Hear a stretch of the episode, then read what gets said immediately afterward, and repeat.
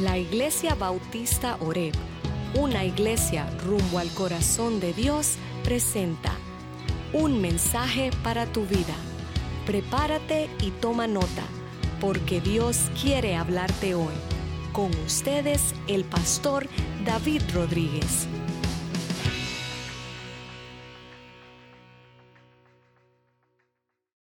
Y continuamos entonces nuestra jornada a través del libro de los Hechos. Quiero invitarle a que si está por allí su Biblia, en el capítulo 13 del libro de los Hechos vamos a estar viendo hoy una parte de este capítulo sumamente importante para la iglesia. El título del sermón de hoy le he llamado Puertas abiertas a los confines del mundo. Comienza ahora sí la gran comisión a verse desarrollándose hacia los confines del mundo. Hemos visto cómo en Jerusalén, en Judea, en Samaria, y cómo comienza este movimiento de ir a los confines del mundo y ahora por fin se va a dar en grande. Pablo sale en su primer viaje misionero. Ahora, yo sé que la semana pasada estuvimos hablando de Pedro y cerramos diciendo que Pedro como que se desaparece del libro de los hechos y no se sabe a dónde fue, hasta que después tenemos algunas pistas. Y sé que vimos algunas cosas difíciles y vimos algunas cosas aún jocosas, como decir, qué cosa que estaban orando para que Pedro saliera de la cárcel y después que sale dicen, no, no es Pedro, es un ángel. Increíble, ¿verdad? A veces cuando Dios nos contesta las oraciones como que no las podemos creer. Pero mire, nos dimos cuenta que Pedro sale de allí, y entra este personaje otra vez llamado Pablo. Y vamos a ver entonces hoy cómo es que Dios está trabajando a través de Pablo y Bernabé. Ahora, antes de ir a Pablo y Bernabé en el capítulo 13, en el capítulo 12, cuando terminamos la semana pasada, yo no le dije nada acerca del final del capítulo. Y espero que ahora que le voy a contar un poquito de lo que sucedió en el intermedio entre Pedro y Pablo, que a usted no se le dañe el almuerzo. I don't want to ruin your lunch. Pero miren lo que pasó. Se dice que Herodes estaba reinando y haciendo de las suyas. Y habían entre ellos gente que estaban pidiéndole a Herodes. Recuerdan que Herodes fue el que apresó a Pedro y lo iba a matar. No lo logró, pero sí había matado a Jacobo. Ahora, entonces Herodes está mirando que hay un pueblo que le está pidiendo paz, por favor, paz, paz, paz, Herodes, por favor, le están pidiendo paz. Y Herodes comienza así, ah, quieren paz, qué bueno. Y va y dice la palabra de Dios que él fue y se sentó sobre su trono y en esta gran tribuna comienza a escuchar el pueblo que le está pidiendo por paz. Y dice que él le arengaba a ellos. ¿Qué quiere decir esto? Que los animaba. Sigan, sigan. Sigan pidiéndome, sigan, vamos. Y decían ellos, esa es la voz de Dios, la voz de Herodes. Y Herodes se engrandeció. De hecho, algunos historiadores comentan, no está en la Biblia, pero algunos historiadores de ese tiempo han escrito y comentan, específicamente Flavio Josefo, de que en aquel tiempo Herodes se había vestido con tanta plata, y no estoy hablando de dinero, del metal como tal, que cuando él se sentó en, aquella, en aquel trono, que el sol le daba y la irradiaba tanto que la gente casi no podía ni mirarlo, como si fuera el resplandecer del sol el mismo. Y se estaba haciendo el grande cuando le sucede de momento que empieza un dolorcito de estómago.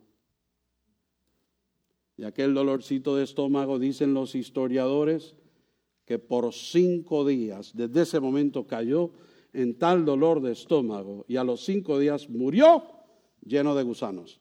Se le dañó el almuerzo. Así lo voy a mandar para su casa hoy. No, por favor. Imagínese esto. Imagínese eso. Ahora entonces en medio de todo esto nos damos cuenta de que la semana pasada dijimos que Dios escucha nuestras oraciones. También dijimos que Dios ve nuestra aflicción. Y dijimos que Dios sigue haciendo su trabajo. Él hace lo extraordinario y nosotros hacemos lo ordinario. dependemos de Él. Ahora nos damos cuenta con esos últimos pedacitos del capítulo 12 que no solamente Dios hace todo eso, sino que también se encarga de nuestros enemigos. Se encarga de nuestros enemigos. Entonces surge en el capítulo 13 Pablo, Bernabé y un tal Marcos o Juan Marcos. El doctor Lucas, el médico, escribe el libro de los Hechos, describe aquí cómo Pablo entonces sale con ellos en un viaje misionero, su primer viaje misionero, y van pasando por hasta seis ciudades, comenzando desde Antioquía. Y la palabra de Dios crecía y muchos venían a conocer a Cristo, dice la palabra de Dios.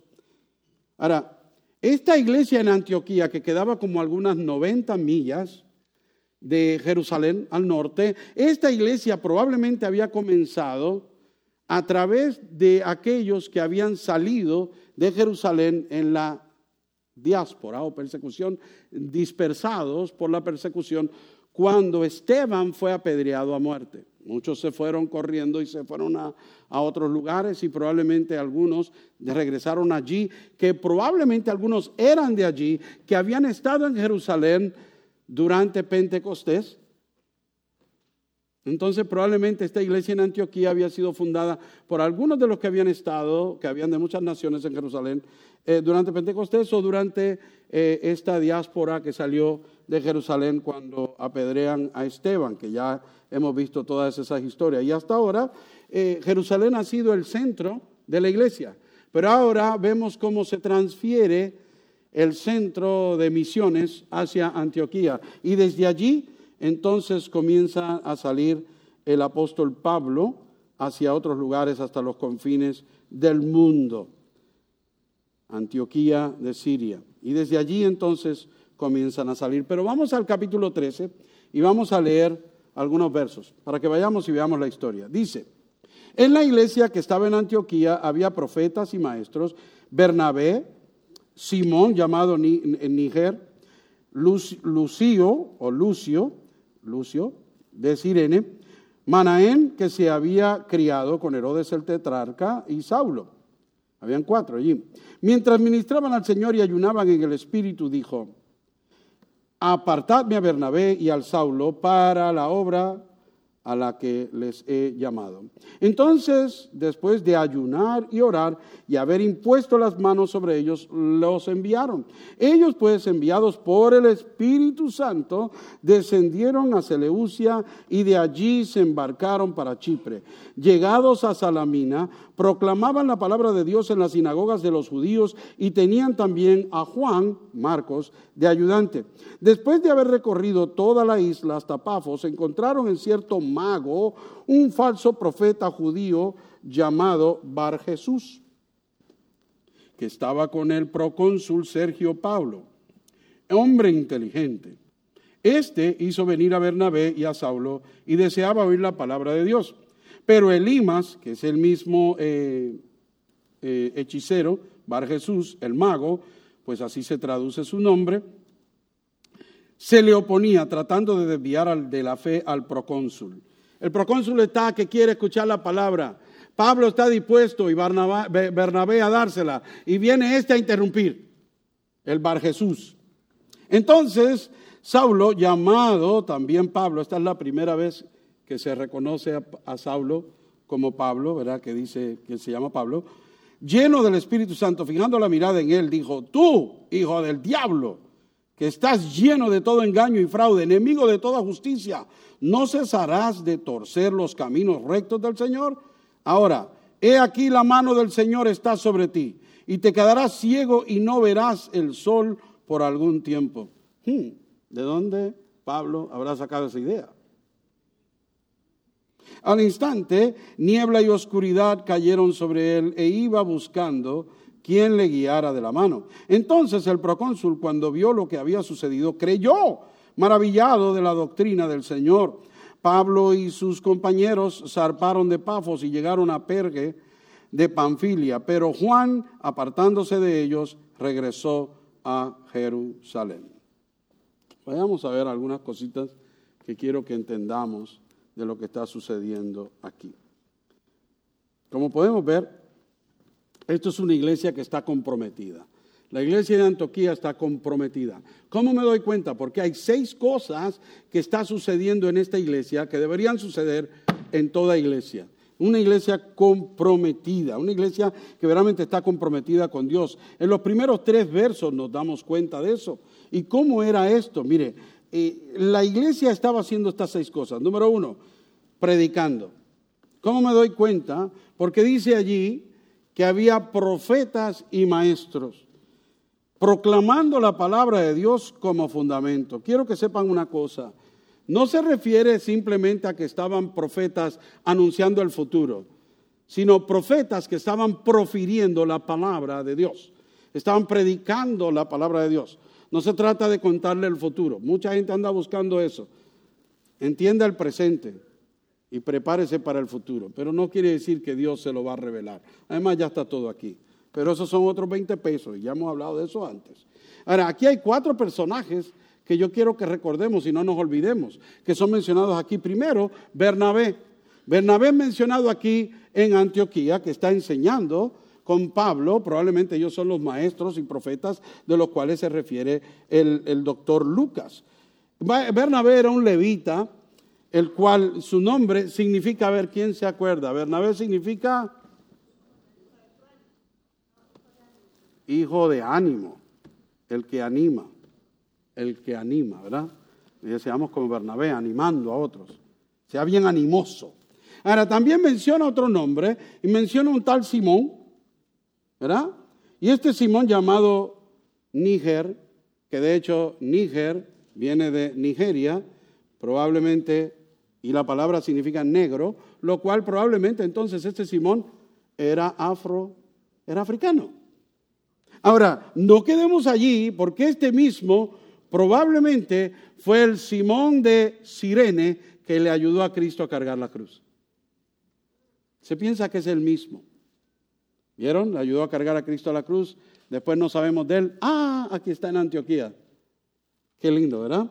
Ahora también aparece Lucio, que se cree que fue uno de los fundadores de la iglesia de Antioquía, y Manaén, que dice allí que Manaén fue compañero o creció o amiguito de Herodes el tetrarca, y Herodes el tetrarca, te dije la semana pasada, que fue el que degolló a Juan el Bautista.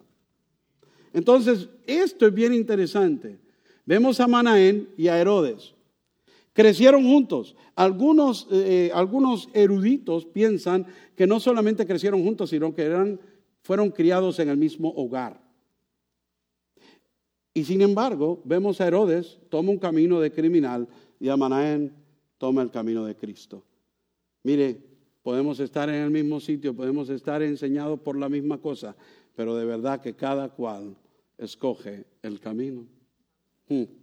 ¿Vieron eso? Ahora, ahí están ellos cuatro y por supuesto esos tres, y luego menciona uno más, al más pequeño de todos, Saulo, conocido por Pablo. Y otra vez recuerdo. ¿Qué significa Pablo? Chiquilín. Chiquitín. Pequeño. Little.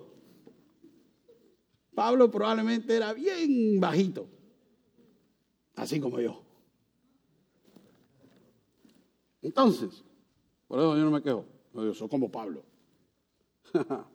Dicen que era feo también en Arizona, pero ahí yo no voy. Pero estaba entonces Pablo enseñando y predicando junto con Bernabé.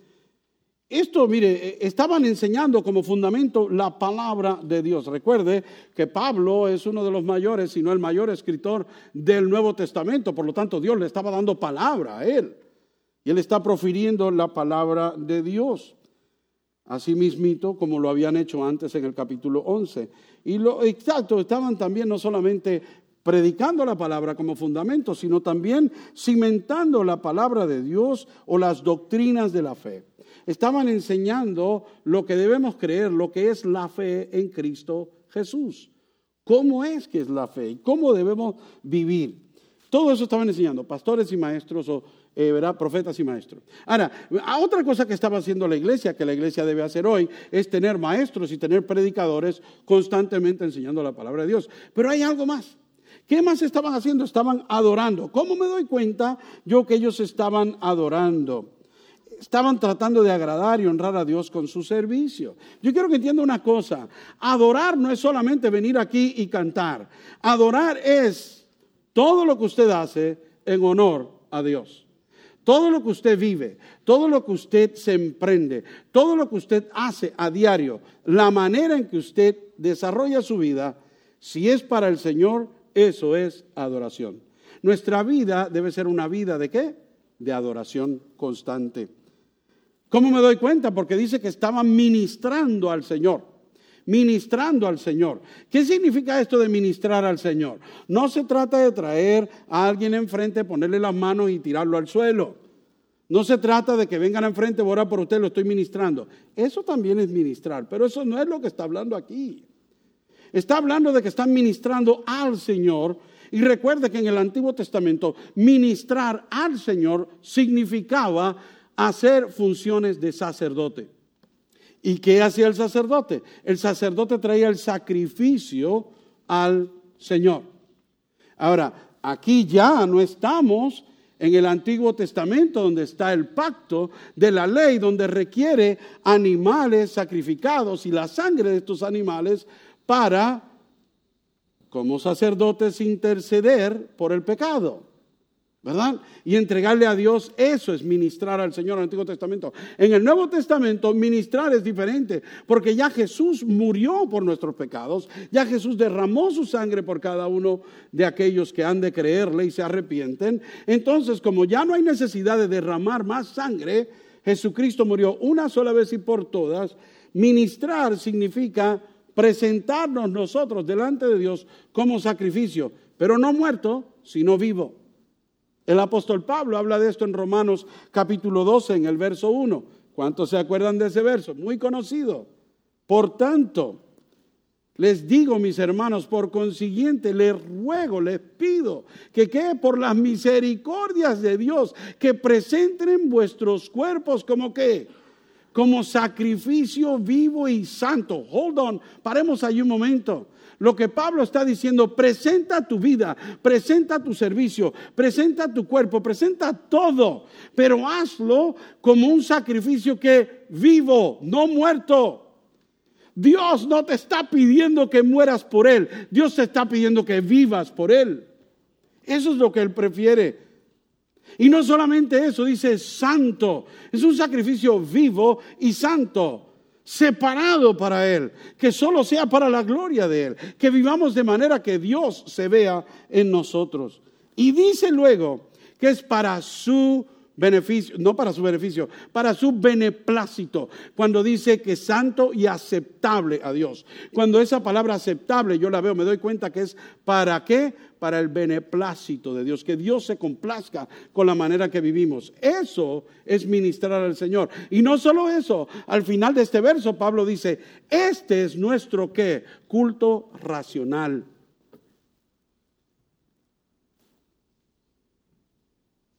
Eso lo debemos saber todo aquel que cree en Él, que entregarnos por completo a su servicio y vivir para Él es lo más sano y lo más racional que debemos hacer.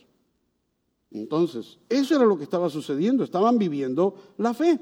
Ahora, no solamente estaban haciendo eso, era una iglesia comprometida porque también estaban orando. Estaban orando, me doy cuenta que estaban orando, porque lo dice allí. Estaban orando. Y el aire que respira la iglesia es la oración. La oración es como el aire que respiramos. Una iglesia que no ora se ahoga. Una iglesia que no ora se ahoga. ¿Y sabe qué?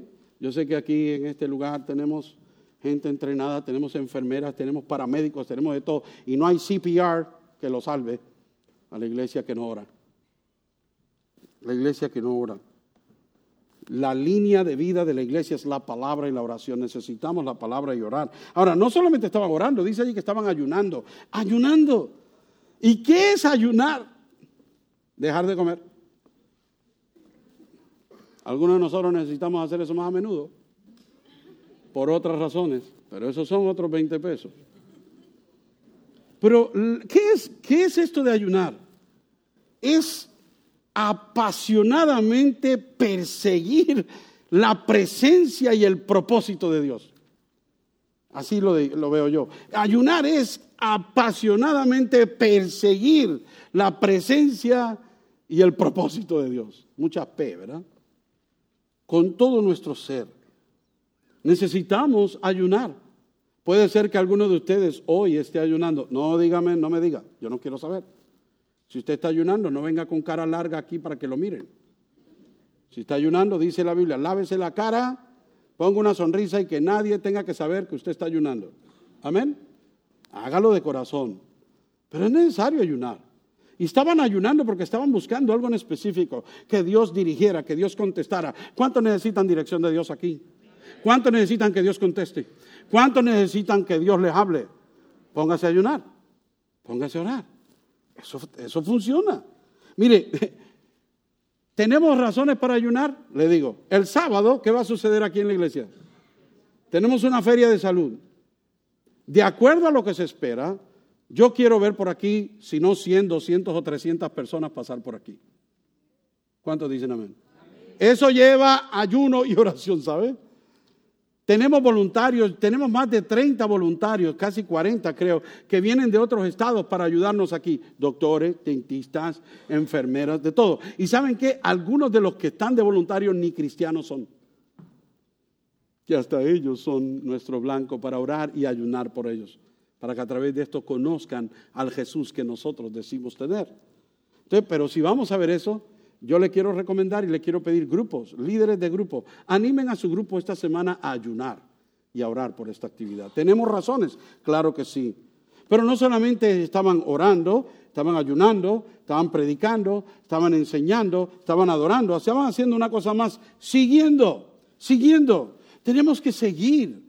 Mire, no podemos, mire, si nosotros, usted ora y ayuna y aprende y hace y después no hace nada con eso, ¿de qué le sirve? Tenemos que salir, tenemos que servir. El Espíritu Santo guía a una iglesia que se entrega a la oración y al ayuno. Cuando hacemos eso, Dios nos va a guiar, Dios nos va a enseñar caminos, los cuales nosotros pensamos donde no hay, Él va a hacer camino. Dios está dispuesto ayudar a una iglesia que se rinde a la oración y al ayuno. Mire, llamó Dios a Pablo y llama a Bernabé a acompañarlo. ¿Y la iglesia qué hizo? Los confirmó, los comisionó. Dice la palabra de Dios que ellos impusieron o pusieron sus manos sobre ellos, oraron por ellos y los enviaron. Claro que dice la palabra también allí que el Espíritu es el que lo estaba enviando, el Espíritu es el que lo estaba dirigiendo. Ese es el ministerio que nosotros debemos llevar, seguir al Espíritu Santo donde quiera que Él esté llevando a la iglesia. Él va a trabajar a través de la iglesia local. Mire, le digo una cosa. Mucha gente quiere que el Espíritu le hable, le guíe y quieren servir, quieren hacer un montón de cosas aparte de la iglesia. ¿Sabe una cosa? Dios no instituyó eso. Dios instituyó iglesias para que de la iglesia sirvamos y salgamos y hagamos el trabajo. Eso es importante. Ahora, cuando le imponen las manos, esto no tampoco es algo como mucha gente que hoy en día imponen manos y hacen de todo y yo no sé qué electricidad le pasan al otro, no sé qué. Pero eso no fue lo que sucedió aquí. Simplemente pusieron sus manos sobre ellos, oraron por ellos, confirmando lo que Dios estaba haciendo en sus vidas y dijeron, vayan y hagan como Dios les dirige. Es un acto simbólico, es un acto de comisión para apartarlos para una obra. Ya Dios los había llamado, ya Dios los había comisionado, ya Dios había determinado el camino para ellos. Tenga mucho cuidado cuando alguien quiere ponerle mano a usted y decirle, dirigirle y darle instrucciones. Que sea confirmado por Dios. Ahora, Bernabé y Pablo se llevaron a un joven, a un muchacho llamado Juan Marco, ¿verdad? O Juan, conocido como Marco también. Y se lo llevan como asistente y dice que era muy útil para ellos. Ahora, este Juan Marcos es primo de Bernabé. Parece que Bernabé era más viejo, un primo más viejo y él Juan Marco era más joven. Me doy cuenta en Colosenses capítulo 4, en el verso 10, en el verso 10 lo menciona. Aristarco, mire qué nombre tan lindo por si usted tiene algún hijo o nieto, Aristarco, mi compañero de prisión os envía saludos. También Marcos, ahí tiene, Marcos. Este es el muchacho, el primo de quién? De Bernabé, acerca del cual eh, recibís instrucciones. Si va a vosotros, recibidle bien. Ah, no se olvide de esto, porque aquí pasó algo con este muchacho también. Este mismo muchacho, Juan Marcos, Pedro, en su primera carta, en el capítulo 5, lo llama mi hijo mi hijo. Hmm. Esto nos da una idea de que probablemente este muchacho llegó a los pies de Cristo a través de Pedro, pero ahora anda con Pablo. El muchacho anda bien, anda con los grandes. Hmm. pero algo pasó. Vamos a ver qué fue lo que pasó, porque esta iglesia está comprometida, pero es una iglesia en movimiento. Y cuando la iglesia va en movimiento, se va a encontrar dificultades. Miren lo que sucede aquí. Hay decepción, hay engaño. Pero miren lo que sucede, hay un ataque aquí. Esto es lógico. Y además de esto, cuando deciden salir, donde primero van es a Chipre. ¿Por qué? Porque probablemente se piensa que de allí era Bernabé. Pues claro, si vamos, vamos a mi pueblo primero. ¿Cuántos de ustedes les gustaría ir en un viaje misionero a algún lado? Comienza en Gretna. ¿Qué está esperando? Queremos ir a Camboya, queremos ir a Taiwán, queremos ir a la China, queremos ir a Ucrania, queremos ir a todos lados a llevar el Evangelio, pero no lo llevamos en Gretna. Anyway, vieron, Bernabé dijo, vamos a mi pueblo, a mi gente. Comience por su familia, por sus amigos, por sus primos, por quien sea, pero comience en algún lado su viaje misionero a través de la vida. Dice allí que fueron a Chipre, después fueron a, a otros lados, a Salamis, eso da hambre. Y que muchos creían y se formaba la iglesia y se multiplicaban. Ahora se mueven más adelante a Pafos, donde encuentran la oposición. Ahora, ¿qué sucede allí en Pafos? Los engañadores, mire esto, de afuera, los engañadores de afuera trataron de descreditar el Evangelio, pero la poderosa verdad de Dios libera a los cautivos. Esto es importante. Porque nosotros vamos a encontrar mucha oposición allá afuera, de afuera. Van a querer descreditar el Evangelio, van a querer descreditar la iglesia, van a querer hablar mal de usted y de todo el mundo, de Jesucristo, de quien sea. Pero había un cierto romano oficial, Sergio Paulos, o sea, Sergio Chiquito. ¿Vieron eso? No sabemos si también era pequeñito, ¿verdad? Que dice que era un hombre inteligente. Y este hombre escuchaba a Pablo y a Bernabé dijo, esto quiero escucharlo yo. Quiero escuchar más de esa palabra. Pero viene el Bar Jesús, el Elimas, como usted lo quiera conocer. De hecho, Bar Jesús significa hijo de Jesús. Jesús no tuvo hijos, pero esos son otros 20 pesos. Por otro lado, Elimas significa hechicero, que de hecho es la misma palabra que se utiliza para los tres magos que vinieron de Oriente y le trajeron regalos a Jesús. Estudies esa, por si acaso. Pero no se asuste. Estos que fueron a visitar a Jesús le llevaron regalos, no son como este. Este es un hijo del diablo. Eso fue lo que dijo Pablo. No debemos sorprendernos, no debemos sorprendernos de la oposición. El Evangelio siempre va a encontrar oposición. Donde quiera que vayamos, siempre va a haber gente que se opone.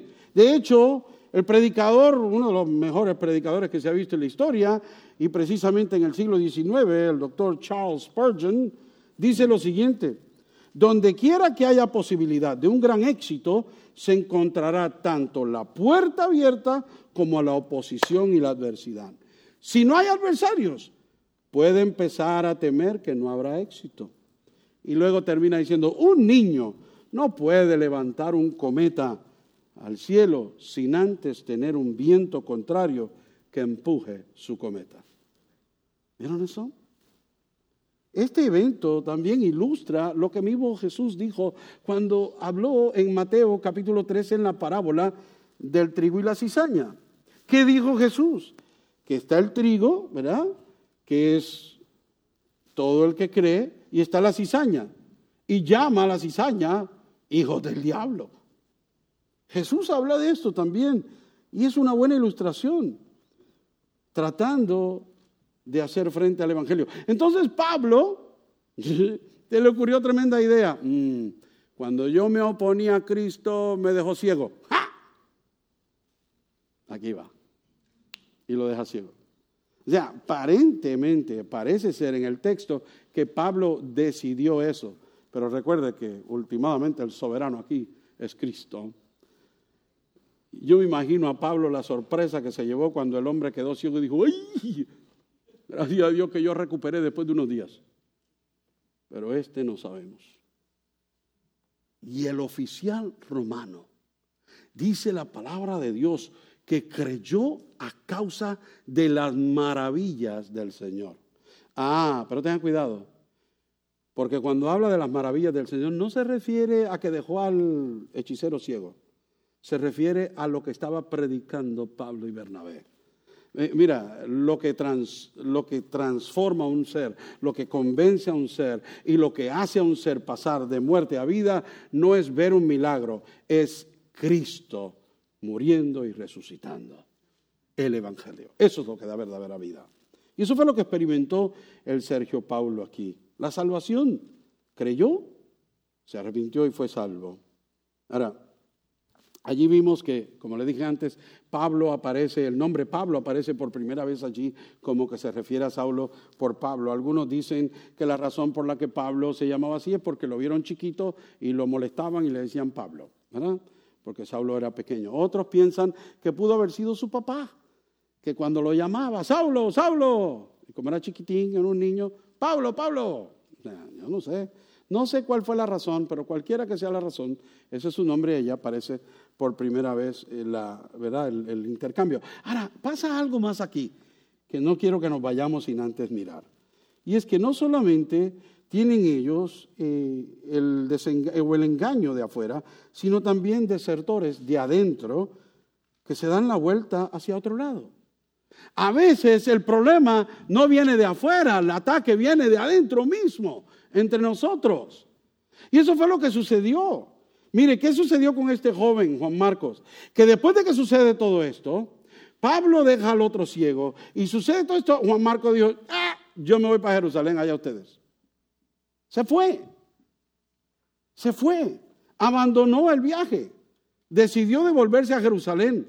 Recuerden que en Jerusalén probablemente se devolvió a su casa, a la casa de su mamá, que fue el lugar donde estaba orando la iglesia cuando Pedro estaba preso. Probablemente se fue porque, no sabemos, porque extrañó a su mamá. Decidió volverse a su pueblo. ¿O se enojó con Pablo por algo que Pablo hizo? Algunos piensan que lo que pudiera estar sucediendo en el corazón de Juan Marcos cuando dejó el viaje es porque el primo de él, Bernabé, era el líder. Pero como que Pablo se está levantando como líder y está tomando las riendas del ministerio. ¿Y quién se cree este para mandar a mi primo y a mí? Algunos piensan eso. Y tal vez por eso se disgustó Juan Marcos y dijo, yo me devuelvo. A lo mejor Juan Marcos sencillamente tuvo miedo y dijo, uy, no, esto de hechiceros y cosas, yo con esto no voy. Yo me voy para mi casa. No sabemos la razón. Cualquiera de esas puede ser válida, pero no sabemos. Pero este joven Juan Marcos se regresa y Pablo dice, no lo quiero en mi equipo más. Pablo mismo dijo, no, a este no. Este conmigo no va. Wow, eso sí es triste. Yo quiero decirte una cosa, que Pablo entonces enlista a otro a otro joven llamado Timoteo. Y como sabemos, Timoteo luego va con Pablo, establecen iglesias y Pablo le llama a Timoteo hijo. Recuerda que Juan Marcos era como un hijo para Pedro, pero ahora Timoteo es como un hijo para Pablo. ya dejó a Juan Marcos a un lado, dijo, te vas para Jerusalén, allá quédate porque no quiero que vayas conmigo. Ahora, yo quiero que entendamos una cosa, que Dios redime en segunda de Timoteo capítulo 4 en el verso 11, ya Pablo está viejo, ya Pablo está pensando en muchas cosas y mire, solo Lucas está conmigo, dice Pablo. Toma a Marcos, wow, y tráelo contigo porque me es útil para el ministerio. Hay esperanza para restaurarse cuando se cae. Hay esperanza para reanudar el trabajo. ¿Sabe una cosa? Yo me doy cuenta que Dios trabaja en maneras misteriosas. ¿Cómo me doy cuenta que Dios trabaja en maneras misteriosas? Y lo que hace Dios lo hace a nuestro favor. Me doy cuenta porque Pablo, después de un tiempo, dice, tráigame a Marcos que me es útil. Güey, un momento, ¿no dijiste que no lo querías contigo? Sí, pero ahora sí. Porque no podemos seguir en esa riña toda la vida, amén. No podemos seguir así. Si así vamos a vivir, ¿dónde vamos a terminar? Mire, no descuente a la gente cuando usted los ve salir de esta iglesia. No descuente la gente cuando la gente se va para otro lugar. No lo descuente. Porque usted no sabe qué Dios va a hacer con esa persona. Yo no sé si a usted le ha sucedido, pero yo lo he visto suceder. Lo he visto suceder. Hay iglesias que pasan por problemas y división. Ahora, ¿cuántos de ustedes han visto que de una división de una iglesia se va un grupo y ese grupo se va y uno queda dolido, la iglesia queda desconcertada, pero ese nuevo grupo va y establece otra iglesia nueva? Ahí vemos como Dios hace milagros de nuestras maldades. El mismo José en Génesis, cuando sus hermanos lo dieron a la venta como esclavo y quisieron tomar su vida, José cuando los restaura a ellos, porque ahora José es el cheche, ¿eh? y le dice, ¿saben qué? Lo que ustedes intencionaron para mal, Dios lo usó para bien. Me gusta mucho en inglés. God does miracles out of our messes. Dios hace milagros de nuestras tonterías, de verdad, a veces. Así que no descuente la gente. Yo he visto gente que se ha ido de esta iglesia y honestamente yo, el gran juez, Pastor David, pensó, ese no va para ningún lado. Y hoy están predicando en otras iglesias, aleluya, gloria a Dios. Porque este se equivoca, pero aquel no. Yo no puedo, él sí puede restaurar. ¿Vieron eso? Entonces, cuando alguien salga, cuando alguien se le va de su grupo, cuando alguien se va de la iglesia, cuando alguien, tranquilo, relájese, coopere y fluya. Relájese, coopere y fluya. Déjele eso a Dios. Y mire qué lindo que al final. Ahora, yo quiero que ustedes entiendan esto. Esto debe ser ánimo para nosotros. No nos desanimemos cuando suceden estas cosas. Porque recuerden que le dije la semana pasada, usted hace lo ordinario, pero Dios hace lo extraordinario. Y Dios hizo algo extraordinario con Juan Marcos. Yo no sé si usted sabe, pero usted ha leído de este muchacho. Si usted ha leído de la Biblia, usted tiene que saber quién es este muchacho. Porque ese Marcos luego se va. Y él era escriba de Pedro, era intérprete de Pedro. Y en la Biblia hay un libro que se llama Marcos. no, no adivinen, porque eso no, eso no es de Dios. ¿Saben quién escribió el Evangelio de Marcos?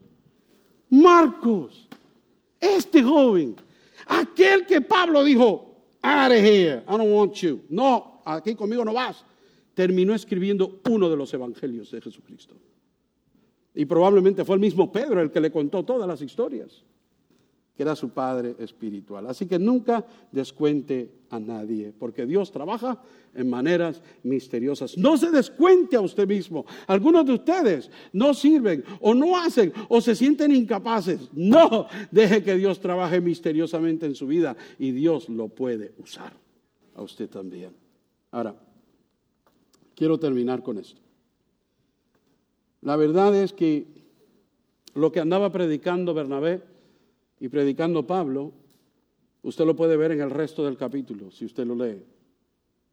Pablo comienza a predicar y empieza desde que el pueblo sale de Egipto, de su prisión y de su cautiverio, y sigue por allí, sigue hablando de los reyes, de los profetas, y todo lo demás habla de David, y sigue hablando hasta que llega Jesús, la máxima revelación de Dios, cuando viene y hace el trabajo en la cruz.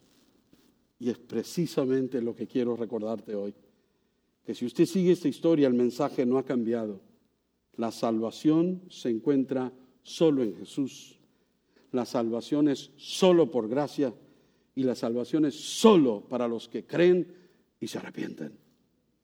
Y yo te quiero invitar hoy